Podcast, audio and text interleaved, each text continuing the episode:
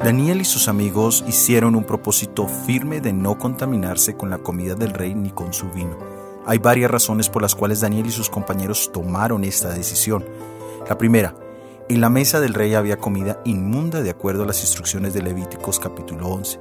Segundo, también la forma en que las carnes limpias eran preparadas iba en contra de los principios de Levíticos capítulo 17 versículos 14 y 15. Tercero, los alimentos eran ofrecidos a deidades paganas.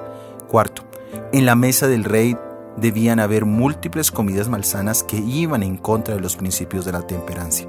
Y quinto, ellos quisieron seguir los principios de alimentación original con el objetivo de que nada interfiriera en el desarrollo físico, mental y espiritual.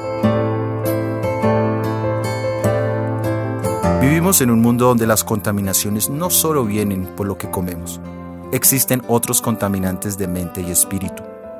Y debido a los estilos de vida que vivimos es muy difícil resistirnos a estas influencias. Hoy con las redes sociales tenemos una de las fuentes de mayor contaminación en la vida de los hijos de Dios.